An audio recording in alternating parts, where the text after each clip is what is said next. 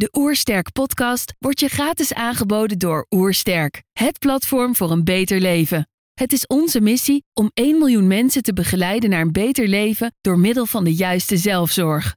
Wil je weten hoe jij kunt werken aan een beter leven? Ga dan naar www.oersterk.nu slash gezondheidscheck voor onze gratis gezondheidscheck en krijg direct jouw uitslag met persoonlijk advies. Mijn naam is Marianne van der Veen en je luistert naar de Oersterk podcast.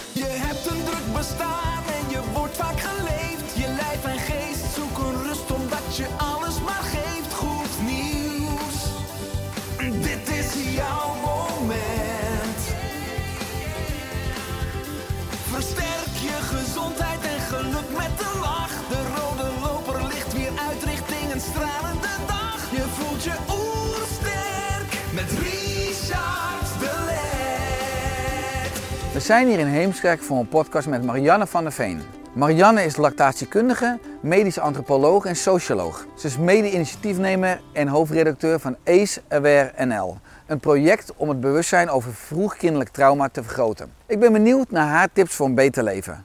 Trouwens, geniet je van onze podcast? Abonneer je dan en laat een reactie of review achter.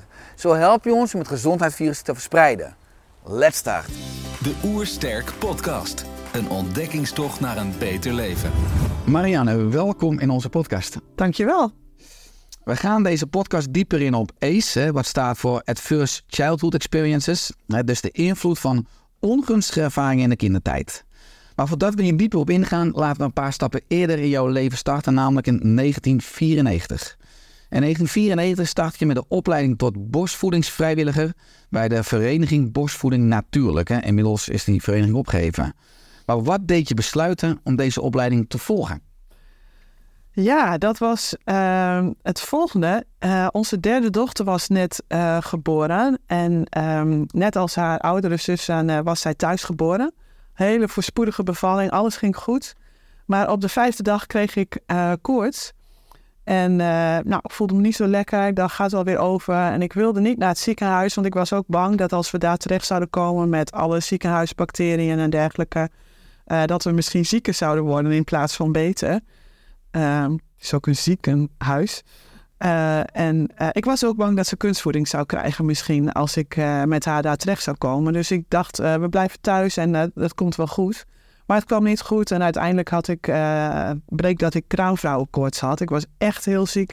Ik heb twee weken lang iets van 40 graden koorts gehad of zo voordat ik in het ziekenhuis terecht kwam.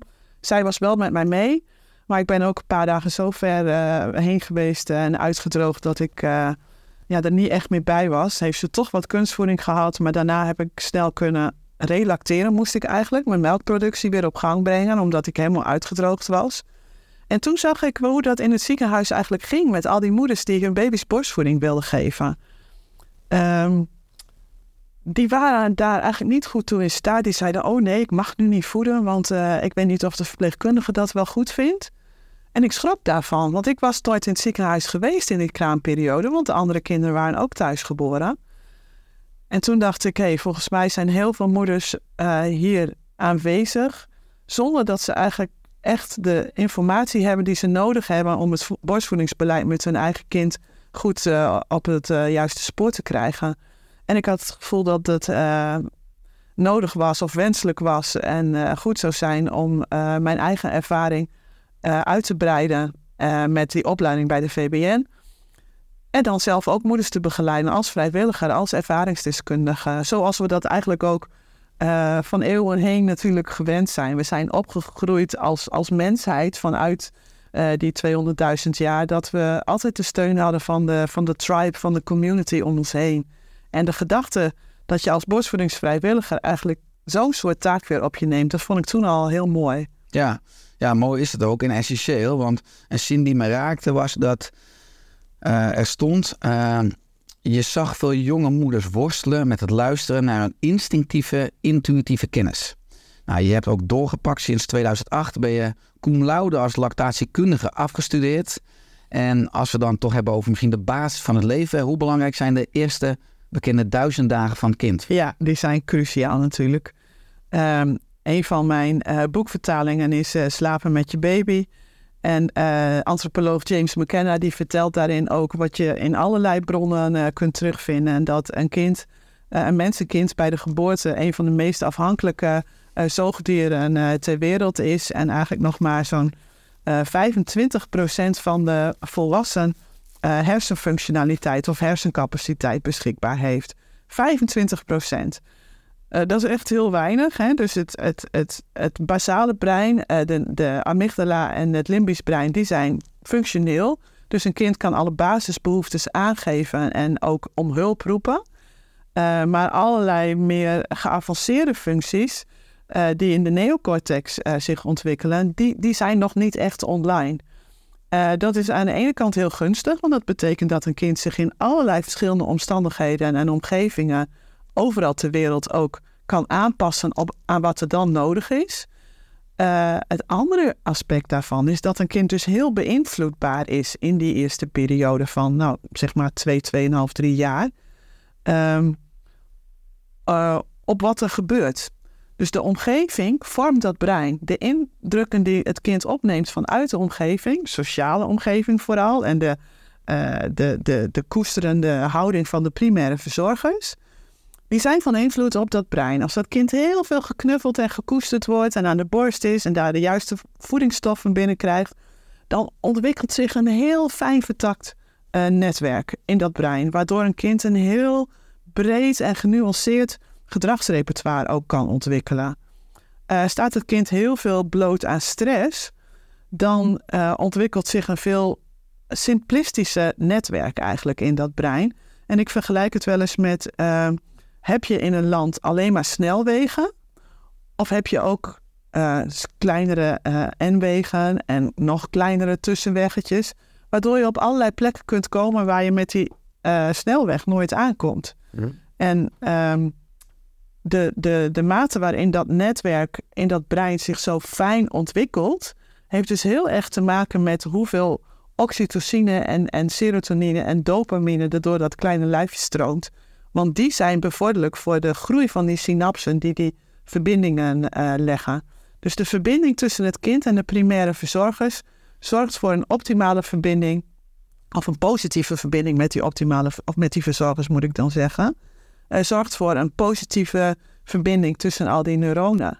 En hoe meer verbindingen daar ontstaan, hoe genuanceerder een kind kan eh, reageren op alles wat er in het leven eh, op, hem, op hem of haar afkomt. Ja, want in een ideale wereld gaat het in de basis op het gebied van verbinding of hechting, zeg maar, perfect. Hè? Maar Ja. in de werkelijkheid Ja. vaak niet. En dan komen we ook bij het begrip ACEs. Een mooi stukje wat ik las op ook je website van het borstvoedingscentrum Pantarij. Daar staat namelijk persoonlijk en professioneel werd ze zich nog meer bewust van het belang van de vroege fase voor gezondheid en geluk door het spannende begrip van de psychoneuro-immuno-endocrinologie. Ja. Het betekent dat de mens een organisme is waarin lichaam en geest en hart en ziel een geïntegreerd geheel zijn en ons vormen tot wie en hoe we zijn. Tijdens haar medische antropologiestudie kwam daar voor Marianne de verstrengeling van fysiologie met sociaal-culturele factoren en machtsrelaties bij. Het ontstaan en voorkomen van toxische stress kreeg daardoor voor haar een meer maatschappelijk karakter. In het begrip ACES komt al deze kennis bijeen. ja. Nou, mogelijk kennen van mensen die luisteren of kijken het begrip ACE niet of niet goed of nog niet. En waarom is het belangrijk dat iedereen dit begrip wel kent? Ja, ehm, dat scorelijstje van de ACEs, van de Adverse Childhood Experiences, of wat je al zei, hè, ongunstige ervaringen in de kindertijd, nog een andere term kan zijn vroegkinderlijk trauma. Ehm, dat, dat noemt tien basale aspecten die eh, onder die definitie eh, vallen. Eh, de, er is wel wat kritiek soms op dat lijstje van ah, het is niet volledig. Nou, dat is ook zo. Er zijn ook andere dingen nog. En de basisdingen zijn verwaarlozing, ehm, misbruik en dysfunctioneren van het huishouden, van het gezin. Eh, en dan tien aspecten eh, daarvan. Maar wat er bijvoorbeeld niet bij in staat is eh, armoede of ehm, racisme en discriminatie. Dus dat zijn meer systemische dingen eigenlijk in plaats van persoonlijke dingen. En ehm, we zien dat ook vanuit de overheid natuurlijk de neiging kan zijn om gezondheid te depolitiseren, zoals we dat in de sociologie noemen. Dat is het idee van, dit heeft niks met politiek te maken. Dit is allemaal je persoonlijke keuze. Dus als je het niet goed voor elkaar hebt, dan heb, je, dan heb je iets fout gedaan. Dan is er wat misgegaan. Dan had je niet zo lang op die bank moeten hangen. Je had niet zoveel moeten drinken. Je had niet zoveel moeten roken. Je had niet vet moeten eten. Maar we zien nu dat het bijvoorbeeld niet lukt om de BTW op groente en fruit omlaag te krijgen. Naar 0%. Ja, naar 0 procent. dus eh, ehm, het is niet zo dat het alleen maar een kwestie is van als je maar beter je best doet, eh, dan lukt het wel. Want ook in de supermarkt zie je dat heel veel ongezonde dingen toch op ooghoogte liggen. En eh, dat bij de kassa nog altijd heel veel dingen voor het grijpen liggen die niet gezond zijn. De sigaretten zijn daar weg. Die lagen ook altijd bij de kassa's. Ehm, maar er zijn nog veel meer dingen. We zien nu natuurlijk hoe moeilijk het is voor heel veel gezinnen om uh, het huishoudbudget rond te krijgen met de hoge energiekosten. Ehm, dat is heel ingewikkeld allemaal. Dan kan je zeggen, mensen moeten beter zorgen voor hun kinderen.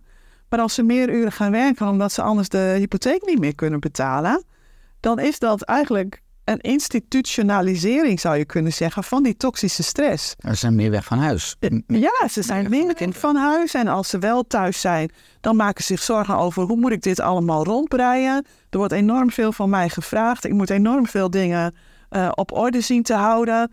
Uh, nog meer rekeningen komen binnen, belastingaanslag. Uh, de, de, kachel moet omlaag. En dan gaan we één ruimte verwarmen in plaats van drie.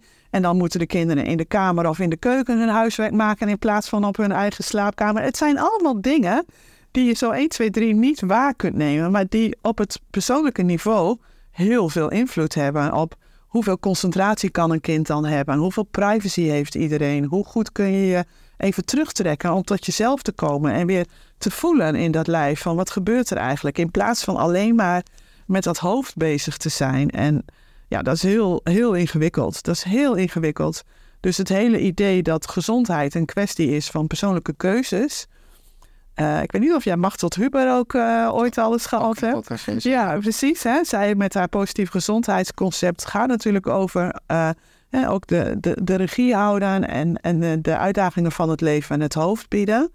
Maar dat kan je niet in je eentje. We zijn daar ook niet voor geboren om dat in ons eentje te doen. We zijn altijd gewend geweest om als tribe te functioneren en de steun van de sociale omgeving daarbij te kunnen inroepen. Maar dat is voor heel veel mensen heel, heel praktisch gezien heel ingewikkeld te realiseren. Ja, en ik ben het met je eens dat het niet het probleem is van het individu, maar eigenlijk van de soorten, het collectief. En dat ja. ze alle ook verantwoordelijk zijn. Nou, jij staat op de barricade hè, voor ACES, laat ik het zo even, ja. mede-initiatiefnemer mede en hoofdredacteur van ACE WRNL. En wat je samen met collega medisch antropoloog Victor André Bodiut bent gestart. Ja. Hopelijk spreek ik zijn naam goed uit. Bodiut, ja. Nou ja. Wat is jullie missie met dit project? Um, nou ja, awareness. Uh, ik ben net terug uit Schotland. Ik heb daar in Glasgow uh, op uh, afgelopen zaterdag weer een symposium met Gabo Maté bijgewoond. Want in Schotland zijn ze heel actief met die ACE awareness aan de slag gegaan. En toen Victor en ik bezig waren om dit te starten, toen hebben we contact gehad met Suzanne Ziedijk. En Zeedijk, Ziedijk, maar ze heeft wel iets van Nederlandse wortels. Maar zij is uh, ontwikkelingspsycholoog. En um, zij maakte zich samen met een paar collega's sterk om die awareness, dat bewustzijn van de impact van vroegkinderlijk trauma, uh, veel meer aandacht te geven. Ik heb Suzanne ook mogen interviewen voor mijn eigen podcast afgelopen weekend. En zij heeft ook mooie dingen te vertellen. En het is echt fantastisch wat ze daar uh, zijn gaan doen. En die, dat bewustzijn, dat is eigenlijk het belangrijkste uh, wat ik wil, uh, wat we willen bereiken met AceWare. Dus veel bloggen, veel interviews, boekbesprekingen, alles wat daarover gaat. Ik geef nu inmiddels ook trainingen en ik ben inmiddels consultant aan het geven. En, op basis ook van Gabo Maté's Compassionate Inquiry methode. En allemaal gaat het erover, um, kun je zien, kan je leren zien kun je durven zien ook. Dat is ook een heel belangrijk aspect. Want het is vaak heel eng voor mensen om onder ogen te zien dat ze misschien niet zo'n fijne kindertijd hebben gehad als ze dachten. En dat de dingen waar ze tegenaan lopen te maken hebben met uh, wat moeilijk was uh, in die vroege kinderfase. En uh, ja, uit, uit behoefte om te overleven of uit overlevingsdrang drukken we die pijn vaak weg.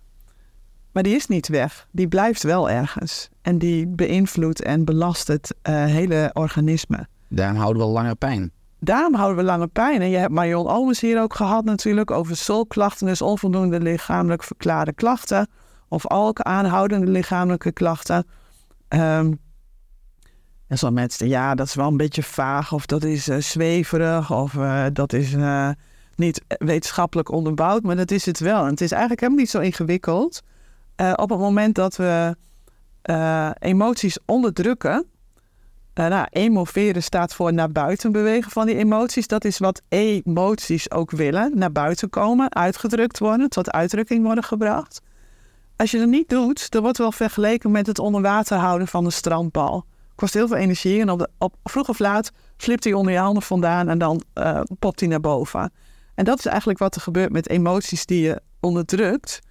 Het lukt misschien wel een poosje, maar vroeg of laat komen ze op een heel onhandige manier eh, eruit. En dan ben je misschien boos of je bent heel verdrietig of, eh, of je wordt ziek. Want het kost inspanning om ze onder druk te houden. En die inspanning, die, die stress, die zet zich vast in het lichaam en onderdrukt daarmee ook de functie, het, functioneren van het immuunsysteem. En wat Gabor Maté vaak aangeeft, zegt hè, depression, onderdrukken. Dus mensen met een depressie zijn meestal mensen die veel te lang allerlei emoties hebben moeten onderdrukken.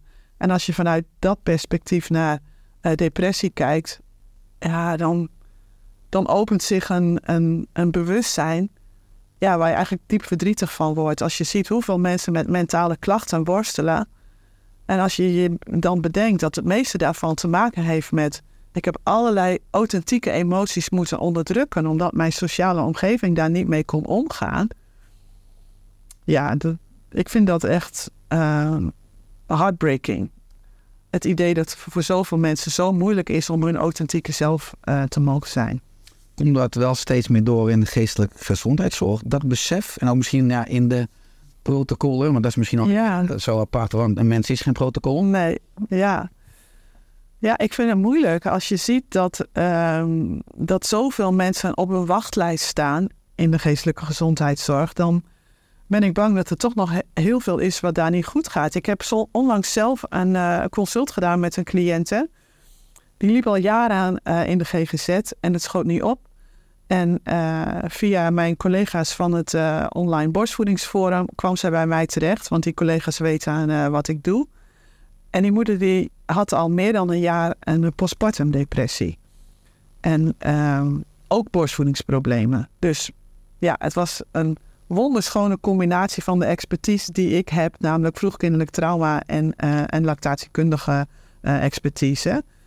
En ehm, ze woonde ver bij mij vandaan, maar ik kon het combineren. Dus ik ben naar haar toe gegaan. Dat is niet echt een heel sustainable businessmodel. Eh, jij hebt het hier allemaal goed voor elkaar, maar dat, ik, ik doe dat soms nog veel te onhandig. Maar dat is vanuit mijn drive en mijn gevoel van wauw, de, de- deze, deze moeder wil hier aan werken en ik wil daar samen met haar mee aan de slag. Hebben we gedaan. We hebben vier uur gewerkt samen. Het was zo intens. Ze heeft zoveel gehuild. Ze heeft zoveel inzichten opgedaan in die vier uur. Ze zei: Ik wil nog een consult bij je doen. En eh, dat hebben we ook gedaan, anderhalve maand later ongeveer. Toen hebben we het online gedaan. En Richard, ik kende haar bijna niet terug. Haar hele gezicht was helemaal veranderd en, en helderder en opgeschoond geraakt. In de tussentijd was ze namelijk heel erg ziek geworden. En had ze mij ook over eh, bericht. Ze zegt, ik heb helemaal diarree. Ik moet ontzettend overgeven. Hoe, hoe, hoe moet ik dit verklaren? Mijn melkproductie loopt terug. Wat moet ik doen? Nou, hebben we uitgebreid uitgewisseld. En er is, ze heeft zoveel kunnen losmaken door dat gesprek van vier uur. Ja. Het was een reset. En dan kun je zeggen, vier uur, is dat niet veel te lang? Dat is natuurlijk exceptioneel lang. Maar aan de andere kant denk ik, als je bij een consult zit met een therapeut, dan is het vaak, nou, eh, de drie kwartier of het uur zijn om, tot de volgende keer. En dan kan je bijna die diepgang die nodig is, niet bereiken. Want wij hadden die vier uur echt nodig samen om echt diep te kunnen gaan. En dan ook weer samen terug te komen en goed te kunnen afronden. En dat is ook fantastisch mooi gelukt. Die moeder was zo dapper en zo ehm, ehm, ja, open, eerlijk, naar zichzelf ook. dat kan ook alleen maar als je geen oordeel krijgt over eh, wat je vertelt. En dus eh, een, va- daar vaak bij gebruikt wordt is... eh, only when compassion is present will people allow themselves to see the truth. Dus als jij zegt van... eh, ja, ik rook nog... Ik weet, ik weet eigenlijk niet zo goed. En ik zeg dan tegen jou... ja, maar dat is ook stom. Dat weet je zelf ook wel. Dat zou je ook niet moeten doen. Ja, Dat is onveilig. ja, dan, dan ontstaat er geen veiligheid tussen ons. Dan ontstaat geen open verbinding waarin jij eh, je hart openstelt en mij laat zien wat er leeft in dat hart. Je hoeft, het, je hoeft het niet aan mij te geven. Eigenlijk ben ik alleen maar spiegel, zodat jij kunt zien wat leeft er in mij. En ehm, het belangrijkste is dus om die veiligheid eh, te creëren. Geen oordeel te hebben en alleen maar te spiegelen. Ervan uit te gaan dat de cliënt de antwoorden in zichzelf met zich meedraagt. En dat het enige, niet per se simpel, maar het enige wat je hoeft te doen, is die compassie eh, aan te reiken, waardoor mensen in die spiegel durven eh, te kijken. Nou, dat heeft ze heel intens gedaan. En ik heb al verschillende cliënten zo eh, gehad op die manier. En ik vind dat ongelooflijk dat je in vier uur tot stand kunt brengen wat mensen in jaren in de GGZ niet voor elkaar krijgen. En dan gaat het niet om dat ik mijzelf op de borst moet kloppen, want ik geef ook alleen maar door wat ik, nou ja, met name dan van Gabor Maté heb geleerd als het gaat om compassionate inquiry. Dus met compassie onderzoeken wat leeft er in jou, maar dat ik een instrument mag zijn daarin en dat ik dan zie dat dat mensen zoveel brengt, dat ik ook zie wat Gabor doet met mensen en hoeveel ze dat brengt. Ja, dat vind ik aan de ene kant fantastisch en daar ben ik heel dankbaar voor. En aan de andere kant doet het me zoveel verdriet dat het soms zo lang duurt voordat mensen op dat punt kunnen aankomen. En in de tussentijd zoveel levensvreugde mislopen eigenlijk. Ja, omdat ze in de verkeerde hoek zoeken. Ja, omdat die vraag van hoe, hoe ben je eigenlijk groot geworden? Hoe waren jouw eerste duizend dagen? Eh, mocht jij er zijn met al je authenticiteit? Hè? Wat de belangrijkste eh, dichotomie of, of tegenoverstelling die Gabor vaak gebruikt is hechting versus authenticiteit. Nou, een kind komt ter wereld volledig afhankelijk met die 25% hersencapaciteit, heeft voor alles hulp en ondersteuning nodig. Ehm, dat kind kan niet zonder die hechtingsrelatie, want dan gaat hij dood. Uh, dus als het kind merkt dat met de expressie van de authenticiteit bijvoorbeeld heel enthousiast zijn, heel veel buiten willen spelen, altijd thuiskomen met een vieze broek eh, omdat je weer gevallen bent in de speeltuin omdat je lekker aan het modderen was, of uh, een denkertje die altijd in de hoek zit terwijl de ouders heel uh, outgoing zijn. Uh, zeg van nou, oh, kom op man, doe eens wat. Of uh, zit eens een keer rustig stil op de bank. Dus altijd precies iets anders willen van dat kind dan dat kind van nature uh, geneigd is te doen of leuk te vinden. Dan merkt een kind, mijn hechtingsrelatie komt onder druk te staan als ik mijn authenticiteit laat zien. En vrijwel ieder kind zal dan inleveren op de authenticiteit uh, ten gunste van de hechting. Maar als je dat maar lang genoeg doet. Om te overleven. Om te overleven, precies. En als je dat maar lang genoeg doet, dan weet je op een gegeven moment bijna niet meer wie je zelf bent. Mm-hmm. En ook daar weer geldt dat onderdrukken van die authenticiteit, dat, dat, is, dat kost uh, energie voor het lichaam.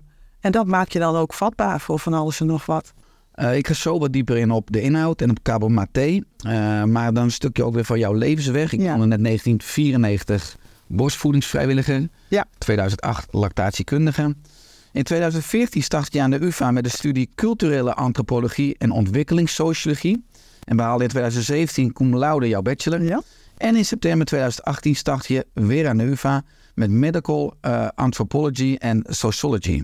En waar kwam deze honger om te studeren vandaan? Ja, uh, nou, dat, uh, uh, de meeste mensen doen het natuurlijk als ze 18 zijn. Ik begon toen ik 49 was. Met een van je dochters van mij ook, hè, die ook toen... Twee, ja, ja, en nee, een, twee dochters waren nog aan het studeren. De oudste twee waren al zo'n beetje klaar.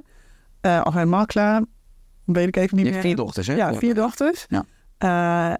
Inmiddels ook vier schoonzoons en vijf kleinkindjes. Dus de, er wordt van alles geleerd en gedaan. En ook de kinderen zijn dol op, op voortdurend blijven leren.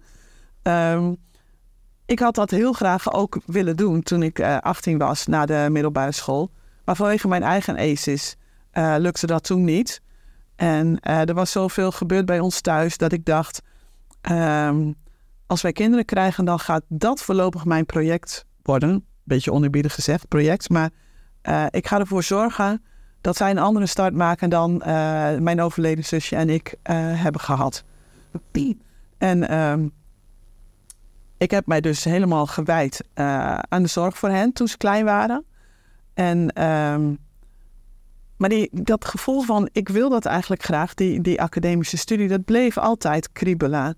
Maar ik, ik wilde eh, niet van, nou oké, ik ben er voor de eerste twee eh, geweest toen ze klein waren. De, de laatste twee die moeten het dan maar wat minder met mij doen. Want ik ga nu die lang gekoesterde wens in vervulling laten gaan. Dus ik, heb soort van gewacht eh, tot de jongste ook de deur uitging. En toen begon ik het links en rechts te zeggen in 2013 of zo. Als de jongste de deur uitgaat, dan ga ik ook studeren. Want ik dacht, ja, als ik zo'n plan heb, dan zal ik op een gegeven moment een soort beetje van concreet moeten maken, want anders komt er niks van. Maar eh, ja, eerst leek dat heel veel weg en dat kwam natuurlijk heel rap dichterbij. En toen was zij zich aan het eh, inschrijven en toen dacht ik, oh ja, als ik in september wil beginnen, dan zal het nu wel moeten gebeuren. Dus ik heb mij ook in mei 2014 ingeschreven om in september 2014 te starten. En dat voelde heel spannend.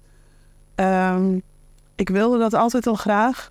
En nu had ik die stap gezet, maar, maar kan ik dit eigenlijk wel?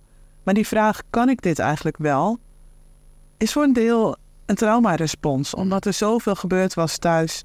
eh, waarbij altijd de sfeer was van het is niet goed genoeg en je kunt dit niet. En eh, je moet niet zo moeilijk doen. En eh, er waren ook allerlei interne eh, overtuigingen ontstaan. Die ik echt moest bevechten eigenlijk. En waarmee dat starten met een academische studie iets, iets heel spannends was in het begin. En ik was de enige van mijn leeftijd in al mijn studiejaren. Dus ik zat tussen uh, medestudenten die allemaal de leeftijd van onze kinderen hadden of jonger. Dus ook dat was al een heel avontuur van die eh, vier jaren. En het was, ik voelde echt fantastisch. Ik heb alles ingedronken. eh, ik heb lang geaarzeld welke studie het moest worden. Maar antropologie leek me toch het dichtst bij eh, die lactatiekunde aan te sluiten. Veel mensen dachten het is heel iets anders, maar dat vind ik niet. Eh, borstvoedingsbegeleiding gaat ook heel erg over hoe kijkt de maatschappij naar zorg?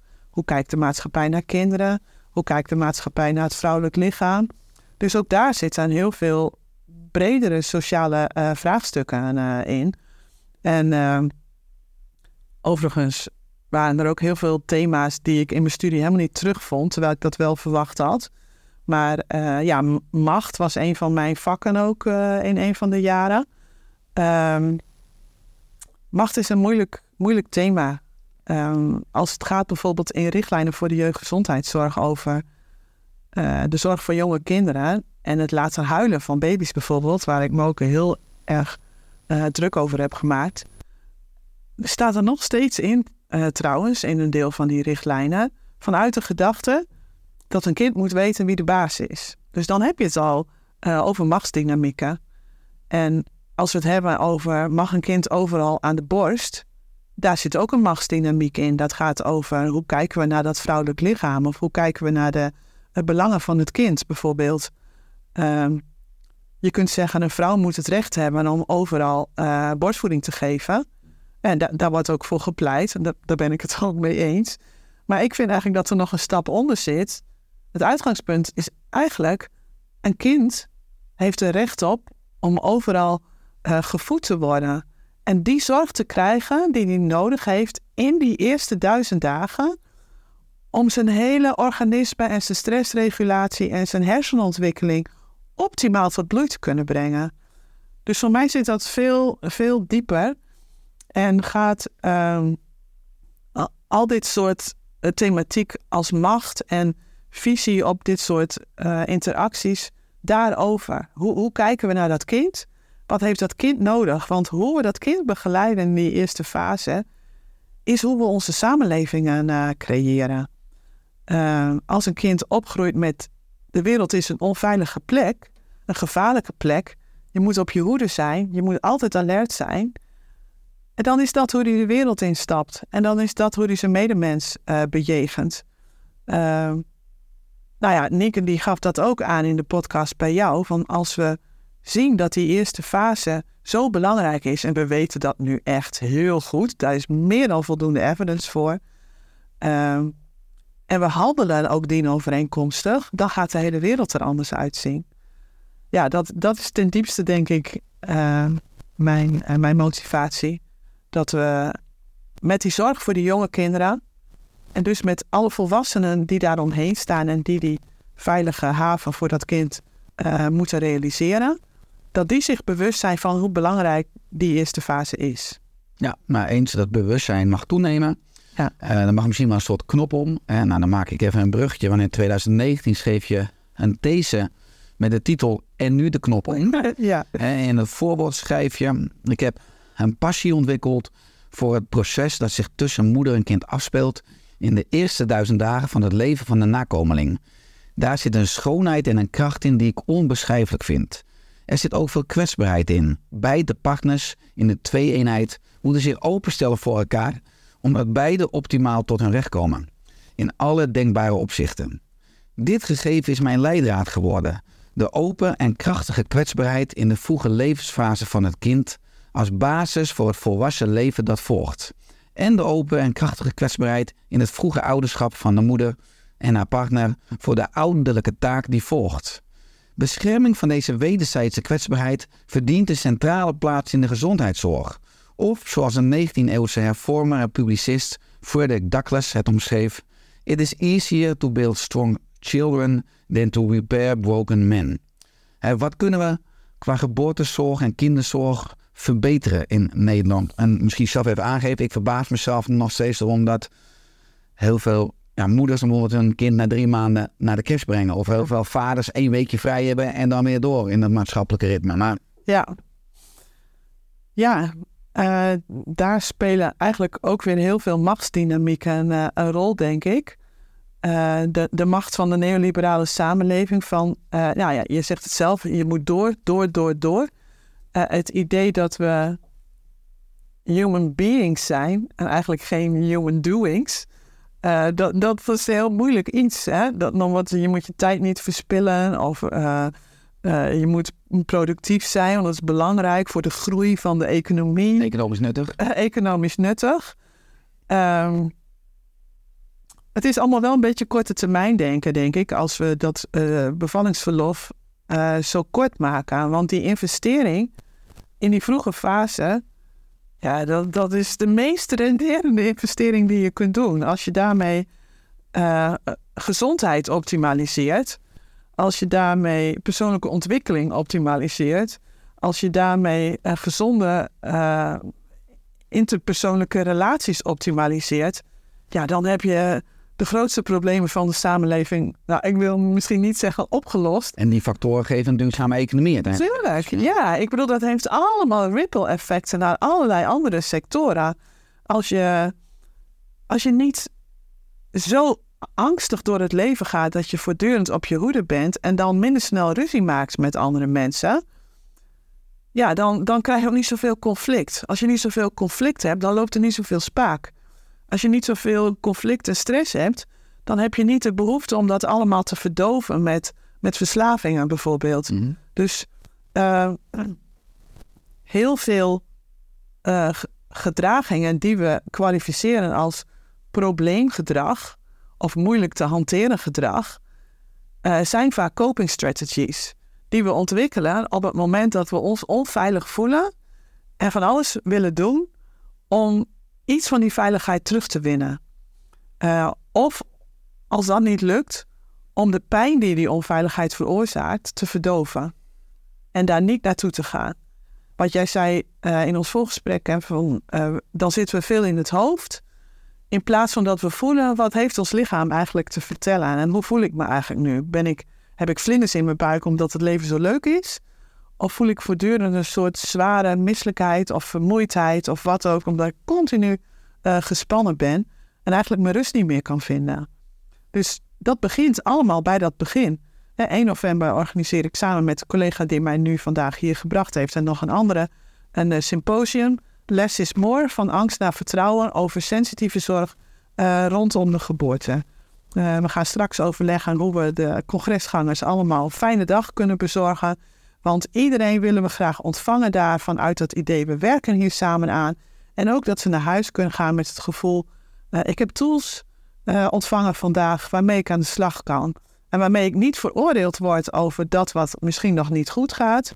Maar waarbij ik leer zien, dit is wat ik kan veranderen.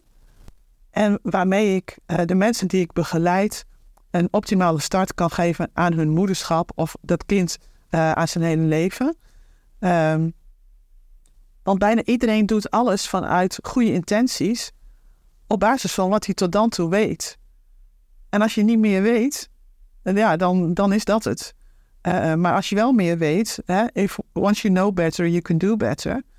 Ehm, ja, daar zit ook onze motivatie voor dat symposium weer. Van eh, wat kunnen we mensen aanreiken? Wat weten we inmiddels ook vanuit de wetenschap over wat de impact is van sensitieve begeleiding in die perinatale fase?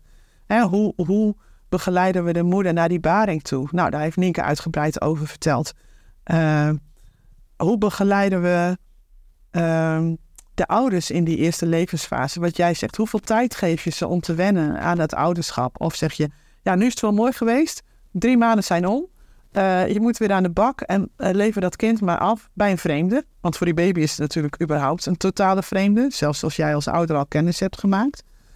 Dat kind weet niet waar hij terechtkomt, want die wil gewoon bij die primaire verzorgers eh, zijn. Dat is een ba- basale behoefte van de baby. En die kan zich nog niet hechten aan zoveel mensen in die vroege fase. Dat neemt natuurlijk langzaam toe, maar die basis die mag eerst eh, gelegd worden. En eh, we're wired for connection. Ons hele brein is één groot verwachtingspatroon van interactie met andere mensen die lief zijn voor ons, die voor ons zorgen en die het beste met ons voor hebben. En eh, eenzaamheid is voor een kind doodsangst. En vandaar ook dat laten huilen, dat advies wat veel moeders nog steeds krijgen. Eh, soms denk ik, ik, ik wil het niet meer horen, ik, ik, ik sluit me ervoor af. Maar ik, ik, hoor, ik spreek natuurlijk wel moeders in mijn consult dan ook. En ik hoor dat ze dat nog steeds horen. Ja. Ja, ik, ik, vind, ik, vind dat heel, ik vind dat heel erg. Ik, als ik, zelfs als ik het nu zeg, hè, als we het dan hebben over wat voel je in je lijf.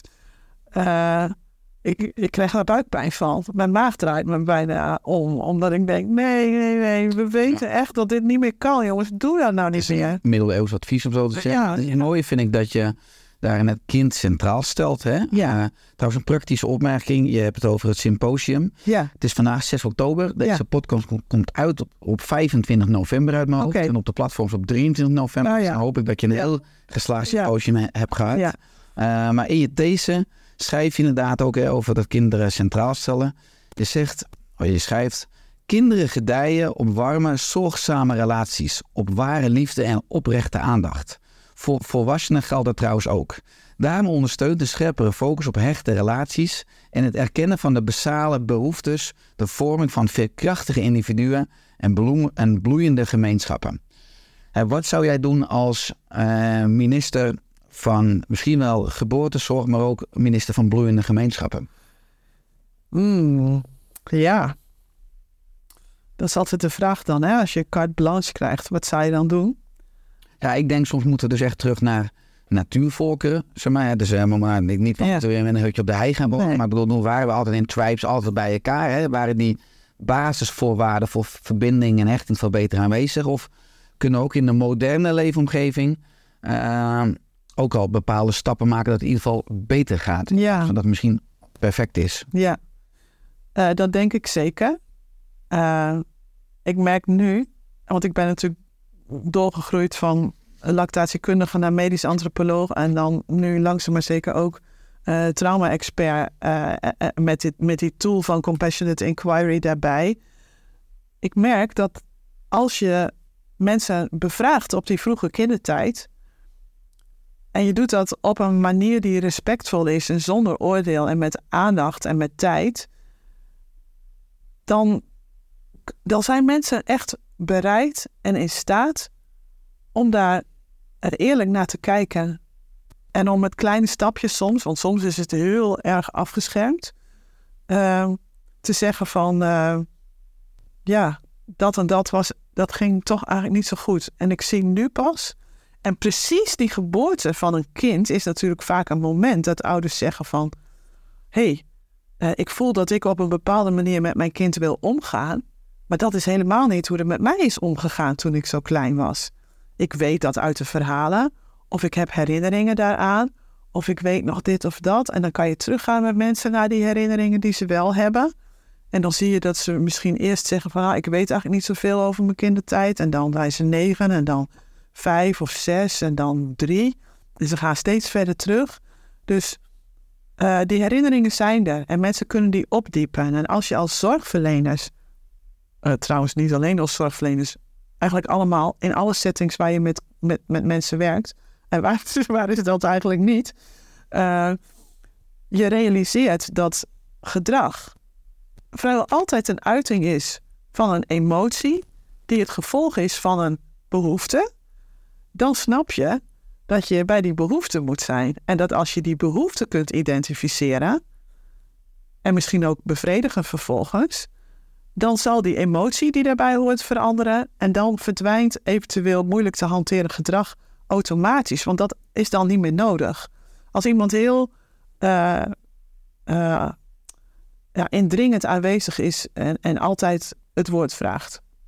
Uh, ik zal bekennen dat ik zelf daar ook wel een handje van had. Het is veel, veel minder nu dan het eerder was. Maar als je als kind heel vaak niet gehoord bent, dan ga je allerlei strategieën ontwikkelen om jezelf te laten horen. Want ieder kind wil gehoord en gezien worden. En je kunt op allerlei manieren niet gehoord en niet gezien worden. En ieder kind ontwikkelt, eigen aan zijn soort basale natuur, strategieën om toch gehoord en gezien te worden. Eén iemand in mijn trainingen zei: Ja, ik kreeg wel klappen van mijn ouders, maar dat had ik ook verdiend, want ik was gewoon een rotkind. Nou, daar, krimpt mij de maag van in één, want uh, kinderen worden niet geboren als rotkind. Als ze gedrag ontwikkelen dat gelabeld wordt als dit is een rotkind, dan, dan weet je zeker dat er van alles is gebeurd, uh, waarbij dat kind geen andere optie meer zag dan, dan disruptief gedrag uh, te vertonen. En dan moet de vraag zijn, niet waarom dit disruptieve gedrag, maar waar komt de pijn vandaan die de oorzaak is van dit disruptieve gedrag? En als, zeker in de gezondheidszorg, hè, want dat was je vraag, uh, beleidsmakers en, en uh, nou, machthebbers of regelaars die vraag centrale zouden stellen. Wat is de oorzaak dat dit organisme dit symptoom moet laten zien? Of dat nou gedrag is, of een ziektebeeld, of sociale problematiek, dan komen we denk ik bij de kern. En dat hoeft niet per se meer tijd te kosten, want je ziet ook dat mensen nu vaak hele lange trajecten doorlopen uh, in de geestelijke gezondheidszorg ook, maar ook in de meer lichamelijke gezondheidszorg. Um, terwijl als je sneller tot de kern zou kunnen komen en mensen daar toegang toe krijgen, dan kunnen ze denk ik ook veel sneller stappen zetten. Um, en, en fysieke ziekte, is het eigenlijk het eindstadium. Dan heb je al heel veel over het hoofd gezien met z'n allen. De, de, de patiënt of cliënt zelf, maar ook de zorgverleners die die cliënt of patiënt wel in een eerder stadium hebben gezien.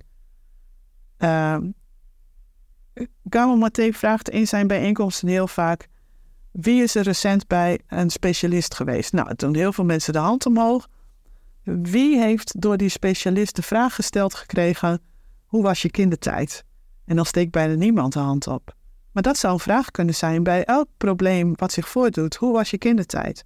Ook in de werksfeer. Als mensen vastlopen, functioneren niet in een team of zo. Hoe was je kindertijd? Maar dat vergt dan dat een werkgever of een leidinggevende of een teamleider ook traumasensitief kan werken. Ja, want trauma geïnformeerd. Ja, als ja. ik daar dat op insteek, Cabo Maté, zijn naam een aantal keer gehoord. Dat is een wetenschapper die jouw hart gestolen heeft. Absoluut. Arts, ja. auteur, mondiaal spreker. Hij kijkt natuurlijk altijd naar de oorzaak van allerlei vormen van ziekte verslaving. En noemt dan vooral de verbroken verbinding in de vroege levensfase. Ja. En uh, vragen als wat mankeert je of wat is er met je aan de hand, dus what's wrong with you, Ja. uh, acht hij niet constructief in het zoeken naar ziekteoorzaken en onderliggend trauma. Uh, hij bepleit daarom een andere benadering, maar wat is er met je gebeurd hè? en wat heb je meegemaakt? En daarmee kunnen levensverhalen naar voren worden gebracht die op hun beurt zichtbaar kunnen maken hoe ongezond gedrag mogelijk het gevolg is van overlevingsstrategieën die ooit een levensreddende rol vervulden. Hij is innerlijk werk voor ieder mens eh, een- ja, noodzakelijk of aan te raden om overlevingsstrategieën die in ieder lichaam, ieder zenuwstelsel aanwezig zijn, weer tot rust te brengen? Om misschien dan echt letterlijk jezelf te kunnen worden? Ja, ja. Ja, je kunt zeggen het is pathologiseren als je dat aanraadt. Maar ik, ik denk dat het preventie is van pathologie. Omdat je, als je dat doet op een moment dat je er nog niet heel slecht voor staat. En zeker als je er slecht voor staat is het wenselijk. Maar eh, als je denkt, eh, eigenlijk ook voor ouders in aanloop naar, naar zwangerschap en, en geboorte bijvoorbeeld. Hoe was mijn eigen kindertijd? Eh, hoe keken mijn ouders uit naar mijn komst? Eh, hoe was hun leven samen op het moment dat ik verwekt werd? Ehm, en dat ik in aantocht was. Ehm, dat zijn zulke belangrijke vragen die zoveel licht kunnen werpen op eh, hoe, hoe ben ik ter wereld gekomen? Hoe, hoe, was de situatie? Hoe was mijn gesternte? Zegt al wel eens. Hè? Ehm, ik was vorige week donderdag en vrijdag ook nog bij Human Design bijeenkomst. Die kijken ook daarnaar. Onder, onder welk gesternte kwam je ter wereld? Hoe, sto- stonden, hoe stond alles ervoor? Als je daar meer zicht op kunt krijgen. ehm, en ook waar heb ik pijn of verwondingen opgelopen? En is die, is die pijn er nog? Of zijn die wonden er nog? Of zijn die geheeld? Ehm, dat helpt waanzinnig. Als je getriggerd raakt door iemand, dan denken we heel vaak: ja, oh, die Richard, dat vind ik zo'n moeilijk figuur, want elke keer zegt hij dit of dat. Ik vind het echt heel irritant. En dan kan ik het externaliseren en zeggen: jij bent een, een naar en lastig iemand. Maar de, de compassievolle onderzoeksvraag zou kunnen zijn: wat is het wat Richard aanraakt in mij, wat niet geheeld is? Dus als je getriggerd raakt door mensen of door situaties, dat zegt altijd iets over jezelf. Het kan best zijn dat jij heel onbehouden eh, reageert, maar als ik krachtig ben in mijzelf, dan trek ik mij dat niet aan. Dan denk ik hooguit, goh, eh, Richard heeft geen goede dag vandaag. Dus je kan erom lachen. Ja, dan kan je erom lachen ook en zeggen, jongen, wat is er aan de hand? Eh, zullen we eens even een biertje drinken of eh, zullen we er even voor gaan zitten? Ehm, dus ik, ik was in Glasgow in een cafeetje verzeild geraakt met mooie Schotse muziek. En ik zat daar met drie mannen. Die raakten in, we raakten in gesprek en die vroegen me, nou, wat kom je hier eigenlijk doen? Ik zeg, ik was bij een symposium. Nou, wat doe je dan voor werk? En eh, toen bleek ik lactatiekundige te zijn. Nou, het ging helemaal los over borsten en dat vond ze helemaal grappig. En eh, die ene die schaamde zich kapot. Oh nee, zegt hij echt, doe dit niet. Maar hou op, zegt hij tegen zijn vriend. Maar ik zat erbij te lachen, want ik dacht, ja, het is mijn vak. Het maakt me helemaal niet uit. Je kunt mij niet triggeren hierop. Ik kan hier niet op getriggerd raken. En als jij echt heel grof wordt, dan kan ik hooguit denken, jeetje, vriend dat hij zo doet. Van een botte boer. Ja, Ja. een botte boer. Ja, maar dat, dat tast mijn zelfbeeld niet aan. Maar als hij iets zegt waar ik mijn hele leven al op veroordeeld ben geraakt en ik heb dat niet geheeld, dan, dan ontstaat er iets van, oh, eh, hij ook alweer. Misschien is het toch waar. Eh, misschien ben ik toch een rotkind, zoals die ene zegt. Of eh, ja, mijn moeder zei altijd zus en zo tegen mij, of mijn vader hakte er altijd op in. Misschien hadden ze toch wel gelijk. Dus op het moment dat je kunt onderzoeken waar bepaalde pijn vandaan komt, eh, dan kan je die helen, kan je daaraan werken. En dan ben je niet zo kwetsbaar meer voor wat er van buiten op je afkomt. Hè? Dus dat wat Machteld Huber zegt over eh, omgaan met de uitdagingen van het leven, dat wordt dan gemakkelijker. En sommige mensen denken dan dat je daarmee de schuld naar de ouders schuift. Van ja, dat is ook lekker, uh, krijgen die ouders de schuld. Maar het gaat niet over schuld. Het gaat over oorzaak. Want het is ook niet bij die ouders begonnen. Het is ook niet bij hun opa of ouders begonnen. Of bij hun opa en oma. Het is een, een ongoing iets van generatie op generatie wat we doorgeven. Uh, wat niet per se erfelijk is. Want dan denken mensen ook heel vaak hè, van ja, erf, uh, depressie zit in onze familie. Ja, dat kan wel. Maar het is natuurlijk een verschil of dat een sociaal overgenomen gedragspatroon is. Om, omdat uh, bepaalde manieren van omgaan met elkaar steeds weer worden herhaald. Of dat dat in je genen zit. En de meeste dingen zijn niet genetisch. Want als ze echt genetisch zijn, dan zou iedereen een bepaald probleem moeten krijgen. Maar er is geen depressiegen, er is geen verslavingsgen. Het is wel zo dat sommige mensen meer gevoelig zijn dan anderen. En hoe gevoeliger je bent voor je omgeving, hoe meer je indringt van die omgeving. En hoe groter de impact is op die overige 75% van dat brein dat nog ontwikkeld moet worden na je geboorte. En ehm, ja, dus innerlijk werk doen, schaduwwerk wordt het ook wel genoemd. Eh, dat, dat is een, een hele uitdaging. Want het, is, het kan wel heel erg eng zijn om in die schaduw te duiken en de duisternis eh, te voelen die daar is. En, en te dealen met de dingen waar je misschien voor schaamt, die je fout hebt gedaan of eh, die, waarmee je weet van ik heb daar een ander mee gekwetst. Ehm, dat is moeilijk en dat kost energie. En dat vraagt ook weer dat je niet sowieso al in een overlevingsmodus bent, want dan heb je daar geen, geen ruimte voor. Dan is dat moeilijk. Dus innerlijk werk doen lukt vooral dan goed als er eh, in de overige omstandigheden voldoende veiligheid is. Ja, eens. Want eh, wat ik ook mooi vind is als die overlevingsmechanismen wat meer tot rust gebracht zijn. Als je ook zonder oordeel naar jezelf kunt kijken Ja. en met innerlijk werk, dat er eigenlijk niets is waar je je voor hoeft te schamen. Nee, Eigenlijk, ik heb ook in mijn praktijk integrale geneeskunde is natuurlijk een, ook een hele mooie positie eh, dat mensen hun hart en hun ziel ook op je behandeltafel leggen. En je, Ja. nou, ook allerlei levensverhalen. Ik ben in de jaren niets geks meer gaan vinden. Nee. Alles wat je kan voorstellen gebeurt. En dat je, ja, ja, we zijn allemaal mensen. En ja. prima. En- Ja, en wat het mooie daarin ook is, ik merk dat ik dat zelf ook ervaar. Ik werk die lange consulten met mijn cliënten helemaal uit. Ik schrijf daar een verhaal voor, eh, eh, over voor ze. Mensen vinden dat vaak heel ontroerend. En dat vind ik heel bijzonder, want ze horen alleen maar terug van mij wat ze mij verteld hebben. Maar dat ze het via mijn ogen terugkrijgen, dat ontroert ze vaak. Maar het is hun eigen verhaal. Maar elke keer als ik het helemaal uitwerk en al die uren transcribeer, dan denk ik, oh ja, dat herken ik wel. En in al die verhalen herken je dingen. En dus je, je kunt de verbinding ook gaan zien van, ja, niets menselijks is ons vreemd. Hè? Eigenlijk een beetje wat jij ook zegt. Van, je kunt overal dingen in herkennen. Eh, eh, dit, vaak is het alleen maar een gradatieverschil misschien. Dat is ook wat En- compassie. Ja, dat is de compassie. Ja, Want je hebt afgelopen week dan op het symposium ook weer Kabel Maté horen spreken. Ja. Hè? Je bent in februari van dit jaar ook toegelaten hè, als slechts een van de 300 studenten tot eh, de jarentraining Ja. van Kabel Maté. Hoe is dit? Ja, ik, ik, ik was een beetje zenuwachtig toen ik eh, zou beginnen. Eh, ik had me eigenlijk aangemeld voor september. Eh, en toen kreeg ik geen bericht. Ik was ontzettend teleurgesteld. Want ik dacht, jee, ik was er helemaal klaar voor. En ik hoorde niks. En toen kwam ik terug van vakantie. Want ik had in, in de vakantie vorig jaar dan bericht zullen krijgen. En ik hoorde niks. En toen kwam ik thuis van vakantie en toen dacht ik... Ga ik nu op hoge poten een mail schrijven en zeggen van... Nou, en ik heb niks gehoord. En eh, waarom krijg ik geen bericht? Ik vond dat niet zo compassionate, zeg maar. Dat je iemand eh, van alles laat inleveren en dan niet zegt van... Nee, je bent niet toegelaten. Dus ik had al een heel verhaal in mijn hoofd. Ik dacht, weet je wat? Ik ga het een keer helemaal anders doen. Ik laat het rusten. Als de tijd er niet rijp voor is, dan is dat misschien zo. En dan zie ik wel wat er gebeurt. Toen ben ik nog allerlei andere mind-blowing innerlijk werkdingen gaan doen in die periode. En toen kreeg ik in oktober via een hele grappige route te horen dat ik in september wel was toegelaten, maar dat de mails waren gebounced.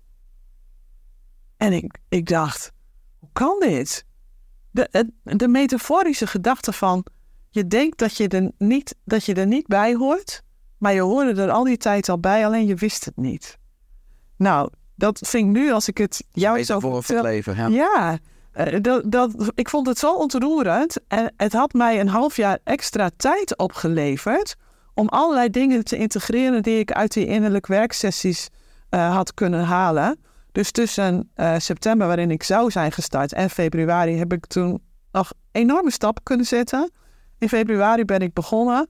En ik was toch nog steeds een beetje zenuwachtig van hoe zal dit zijn. Want ik had wel verwacht dat het veel zou brengen, maar het is beyond expectation. Het is zo intensief en zo intens en zo transformatief. Ik, ik kan het niet geloven. Ik kan het gewoon zelf niet geloven. En dat zegt bijna iedereen die eraan begint. Dus het is waanzinnig hoe, hoe die, die benadering eh zozeer zich richt op die zelfcompassie. En om vast te stellen hoe je vaak veel meer compassie voor een ander hebt. Als jij tegen mij zegt van nou, ik ben hier of daar mee de fout in gegaan. Nou, dan gaan we er misschien een gesprek over hebben. Of zeggen, goh, wat jammer. Wat jammer dat het niet gelukt is. Of eh, nou ja, een volgende keer misschien weer proberen. Terwijl als we zelf falen met iets, misschien zeggen... het is nou de zoveelste keer en het lukt ook niet en ik ben ook een loser. Of wanneer gaat het nou eens wel een keer goed? En dan, dat is echt zelfbashing. Zelfafwijzing, ja. Ja, en, en Gabor die is daar heel open over, want die vond toen we zaterdag daar waren dat hij bij een voorgaande presentatie niet goed gepresteerd had. En hij had zichzelf daar een paar dagen over lopen bashen. Terwijl hij ons leert hoe je dat niet moet doen. Hè, dus dat is een, een, een, een ongoing... Ja, Ja. precies. Fantastisch. En ik Ja. vind het ook heel mooi dat hij daar ook heel open over is. En zijn vrouw was er ook weer bij afgelopen zaterdag. En dan staan ze samen op het podium.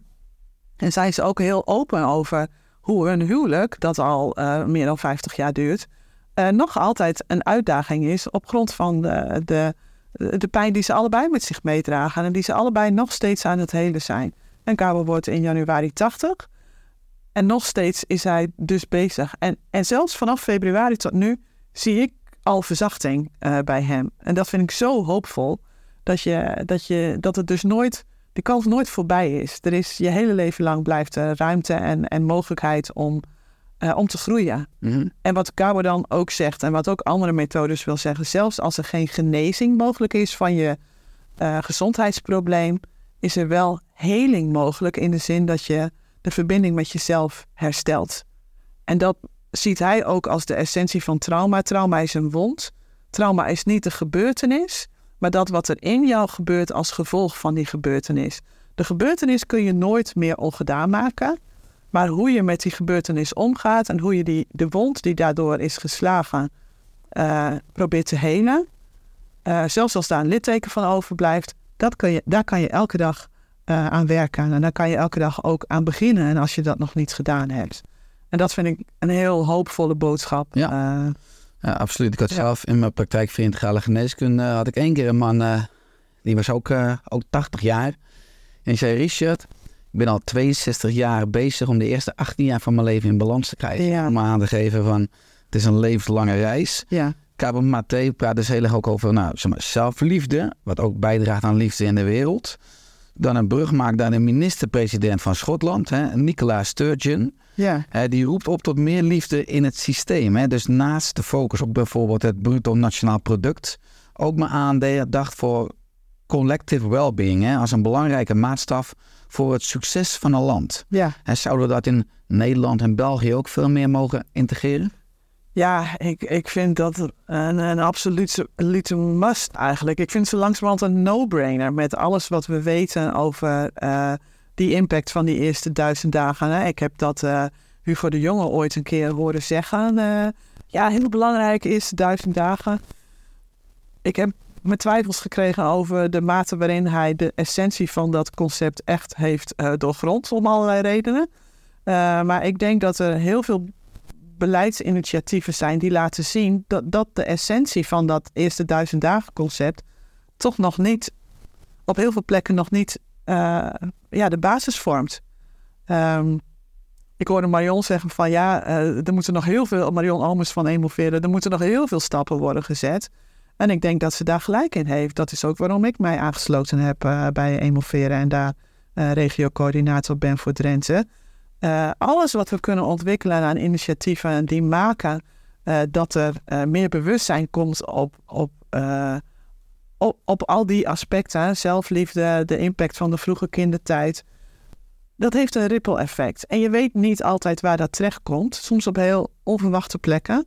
Maar iedereen die je bereikt, zet dat voort in zijn eigen omgeving. En dat heeft ook allemaal effect. Ja. Eh, en als je als ouders eh, je kinderen daarin goed kunt begeleiden.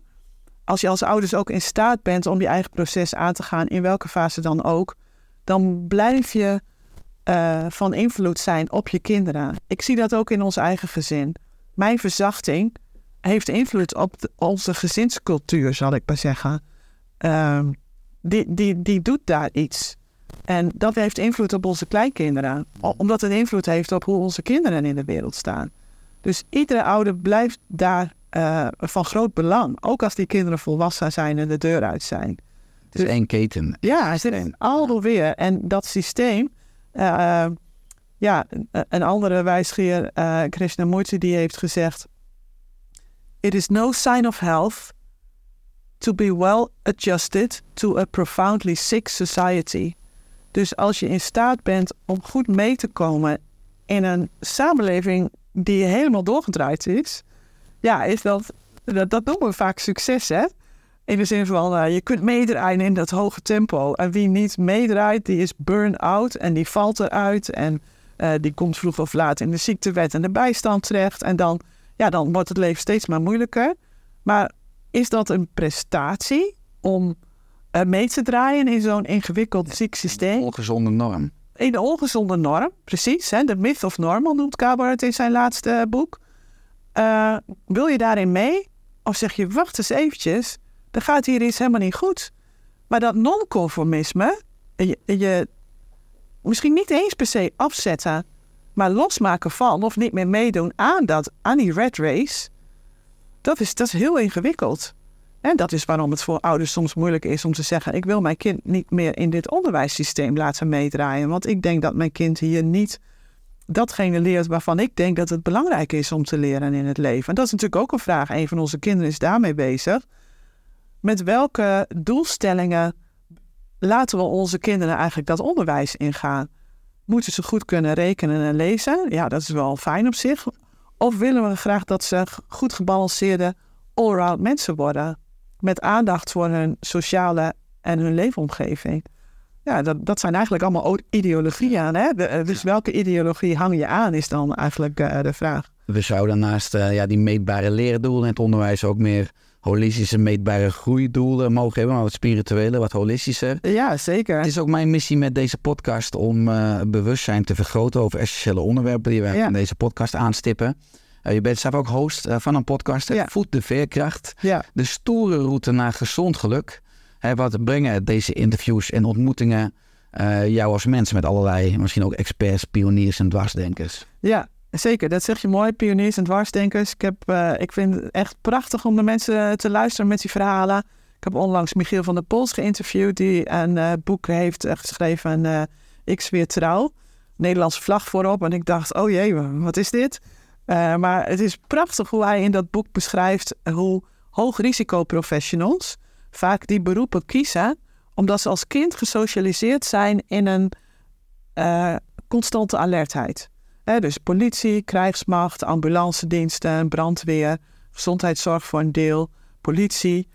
Ehm, allemaal mensen die erop getraind worden om autoriteit te aanvaarden en binnen die autoriteit maximaal te geven van zichzelf en de veiligheid van de ander voorop te stellen. Dat wordt in de maatschappij natuurlijk hooglijk op zich gewaardeerd, dat soort eigenschappen. Tegelijkertijd is het zo dat die mensen daar vaak goed toe in staat zijn, omdat ze als kind al eh, geacht werden het belang van de ander boven hun eigen belang te stellen en om zich te onderwerpen aan eh, de autoriteit van de ouders. En vroeg of laat lopen dan heel veel mensen vast. En dat maakt die diensten, die eigenlijk bedoeld zijn om onze samenleving te beschermen, heel kwetsbaar. En wat Michiel laat zien in zijn boek, eh, is precies dat.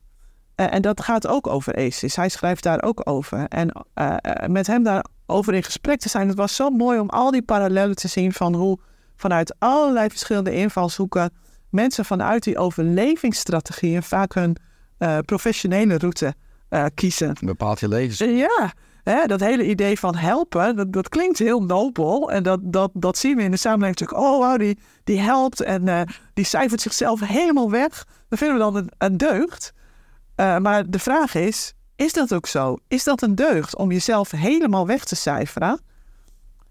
Eh, Daar kan je, daar kan je vraagtekens eh, bij stellen en of dat een deugd tot, is. Tot roofbouw leidt. Eh, Of ja. tot roofbouw, Ja. ziekte en van alles. Ja, want naast je podcast hè, geef je ook af en toe gastlessen. Ja. Je hebt als antropoloog dit jaar voor een zorgorganisatie een serie trainingen ontwikkeld op het gebied van toxische stress, neurofysiologie, hersenontwikkeling en een veilige of onveilige hechting, triggers en trauma.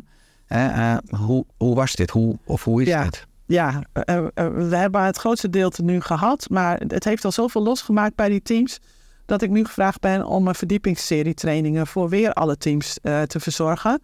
En ook een verdiepingstraining voor de, eh, de teamleiders van die teams.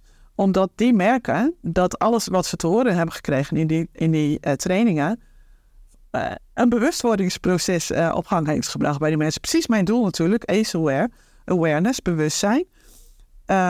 Mensen stellen zichzelf ineens allemaal vragen van... oh, maar hoe komt het dan dat ik daar op die manier naar kijk? En eh, oh, heeft het daarmee te maken? En ook, hoe gaan we onderling met elkaar om? Ehm, ik vind het heel bijzonder om te zien... eh, dat geregeld het gesprek heel open en kwetsbaar op gang komt.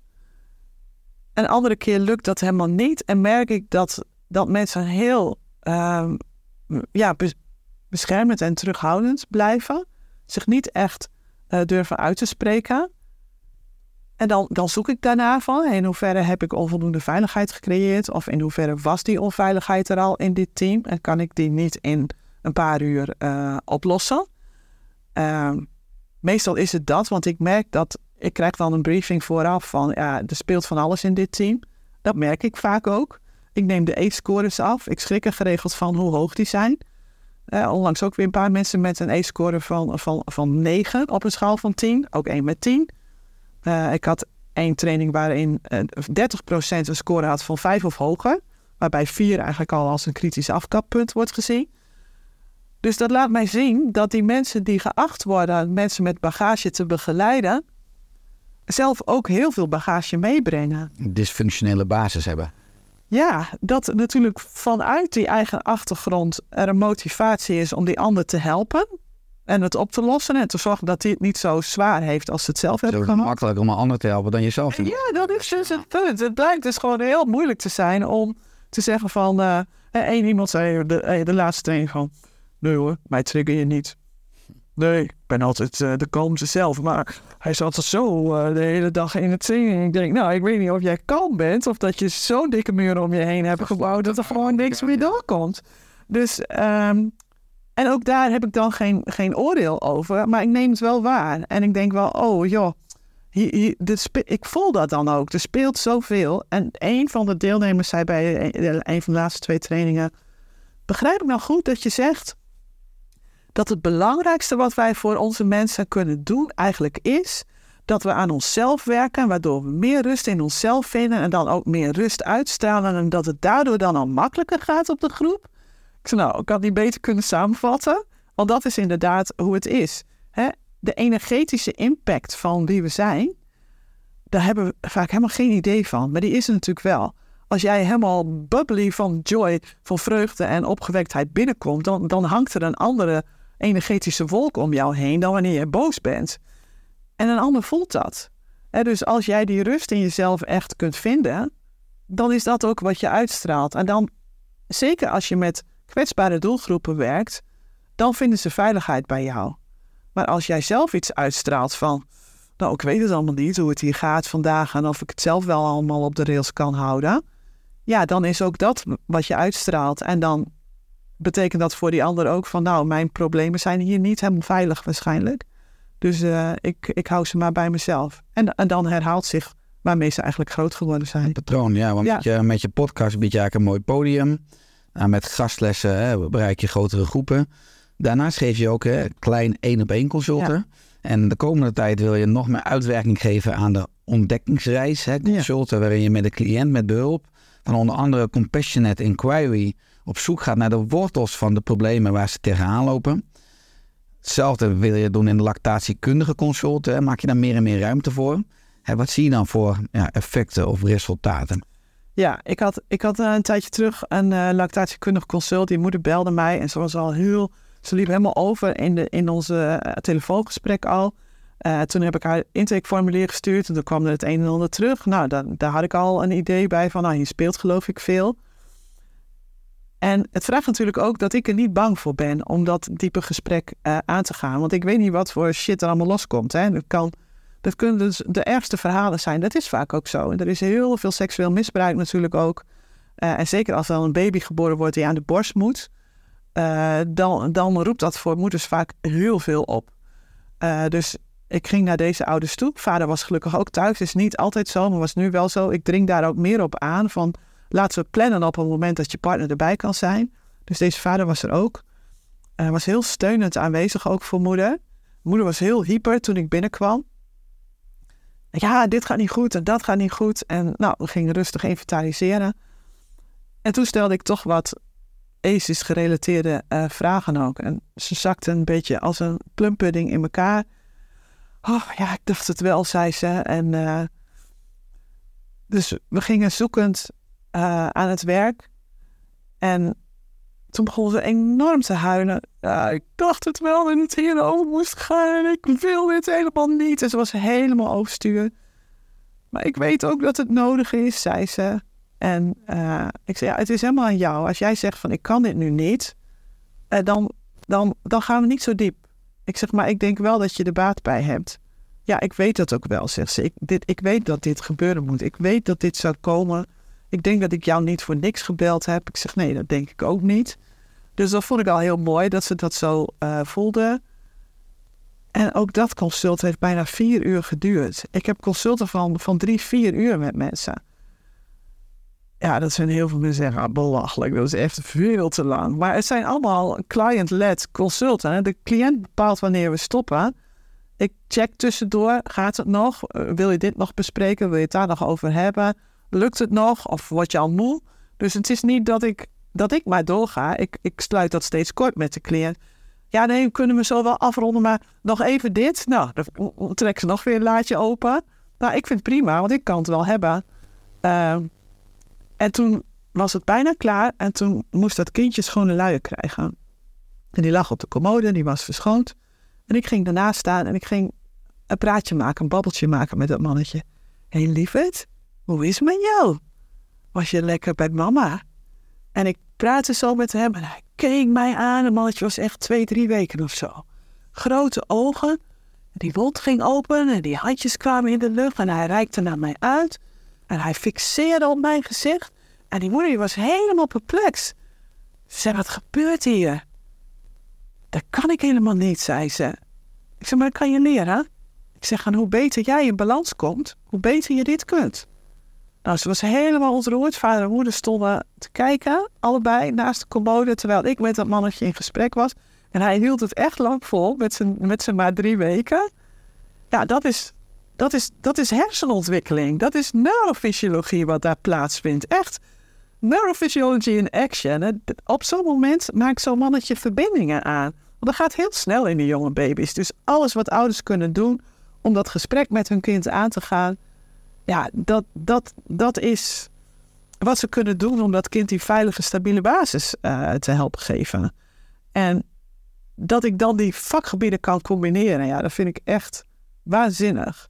Ik had ook een ander koppel dat bij mij binnenkwam in de praktijk. Dit ene consult was bij de ouders thuis. Andere consult was bij mij in de praktijk. En die vader die kwam met zulke grote ogen binnen. En die was heel eh, wild aan het uh, interacteren met dat, met dat kindje. En toen vertelde ze mij, hij was zes maanden of zo, uh, dat hij zo druk en onrustig was. En dat hij bijna niet sliep en al wakker was. En dat ze al bij de arts waren geweest, maar dat ze helaas, omdat hij nog maar zes maanden was, geen ADHD-diagnose voor hem konden krijgen. En ik zei, oh maar jongens, maar is dat waar je naar op zoek bent dan? Ja, maar dan weten we dat tenminste. Ik zeg, maar ik had vooraf met die moeder besproken, want die, die was een beetje radeloos. Die wist niet meer waar ze het zoeken moest. Ik zeg, is het oké voor jou om in het consult die lactatiekundige dingen te bespreken, maar daar ook vanuit een andere invalshoek naar te kijken? Nou, dat vond ze goed. Maar dan had ze niet kort gesloten met haar partner. En toen begon ik over ACEs en dat soort dingen. En toen werd die vader heel defensief. Ja, daar kom ik hier niet voor, zegt hij. Ik kom hier voor dit kind. En uh, we zijn hier bij een lactatiekundige en ik wil dat je dit probleem oplost. Ik zei, ja, maar ik kan dat probleem niet oplossen. Want dat heeft te maken met jullie onderlinge uh, verbinding. Met hoe jullie communiceren met elkaar. Ik zeg, en ik, ik heb al een paar keer gezien dat jouw ogen ook heel groot worden. En toen schrok hij dat ik dat zei. Dat ik dat gezien had. Ik zeg, ik zie dat er heel veel dynamiek is tussen jullie. En hij reageert op jou. Nou, dat, dat vond die vader een boodschap die, die heel moeilijk te horen was. Die moeder vertelde uitgebreid over haar achtergrond. En het was een en al ACES. En bij die vader ook. Ja, ik, kan, dat niet op, ik kan dat niet oplossen. Ik, ik kan aanreiken van, uh, je kunt het in deze hoek gaan zoeken. Uh, je kunt daar misschien mee aan de slag gaan. Maar of er mensen dat doen, ja, Eh, en ik, ik faal niet als ze dat niet doen. Want het is een keuze die ze zelf maken. Ik, eh, mijn taak is om aan te reiken. En om het te onderzoeken. Maar als iemand niet klaar is om het te onderzoeken, dan, ja, dan, Dat mag ook. dat, dat mag. Ja. Ja. daar kunnen allerlei redenen voor zijn. En die zijn vaak heel legitiem. Als, als mensen opgegroeid zijn in een onveilige omgeving. En ze hebben daardoor allerlei keuzes gemaakt die ze in onveilige omgevingen houdt. Omdat ze bijvoorbeeld een partner kiezen die lijkt op hun agressieve vader. Eh, ja, hoeveel heling is er mogelijk in zo'n omgeving? Die vraag kun je je stellen. Of moet iemand dan eerst uit die omgeving weg voordat die heling kan plaatsvinden? Maar ik kan niet zeggen van nou, ik zou maar een echtscheiding aanvragen, want eh, op deze manier gaat het hem niet worden. Ik kan hooguit uitleggen, dit zijn de dynamieken, dit is waar je mee bent groot geworden. Eh, hoe kijk je daarnaar? Wat denk je wat, je wat je waard bent en wat je verdient? Want dat is natuurlijk vaak, mensen denken van ja, ik ben al een keer een rotkind, om die ene trainee eh, nog te citeren. Ja, hoeveel eigenwaarde heb je dan en wat denk je dan wat je mag verwachten, wat jou toekomt in het leven? Als je dan een partner treft die ook vindt dat jij een rotmens bent, dan is het dan een soort consistentie. Dat matcht met het... Ja, dat matcht met het, de innerlijke overtuiging die is ontstaan. Ja. Maar Jan, aan het einde van de podcast, wat is je visie of je missie of je droom voor de komende jaren? Ehm, nou, ik, heb, eh, ik vraag aan mijn podcastgasten vaak, eh, wat staat er nummer 1 op je bucketlist? Eh, Die mag je ook inkoppen. ja, ik, ehm, op mijn bucketlist staat wel dat ik een boek hoop te schrijven. Ik had ook daar een plan al voor eigenlijk gemaakt met iemand, maar die zag dat toch niet voor zich. Heel jammer, want ik denk dat wij samen iets fantastisch moois hadden kunnen eh, maken. Ik ben nu aan het nadenken hoe, over hoe dat een andere vorm kan krijgen, want eh, als antropoloog schrijf je ook veel verhalen.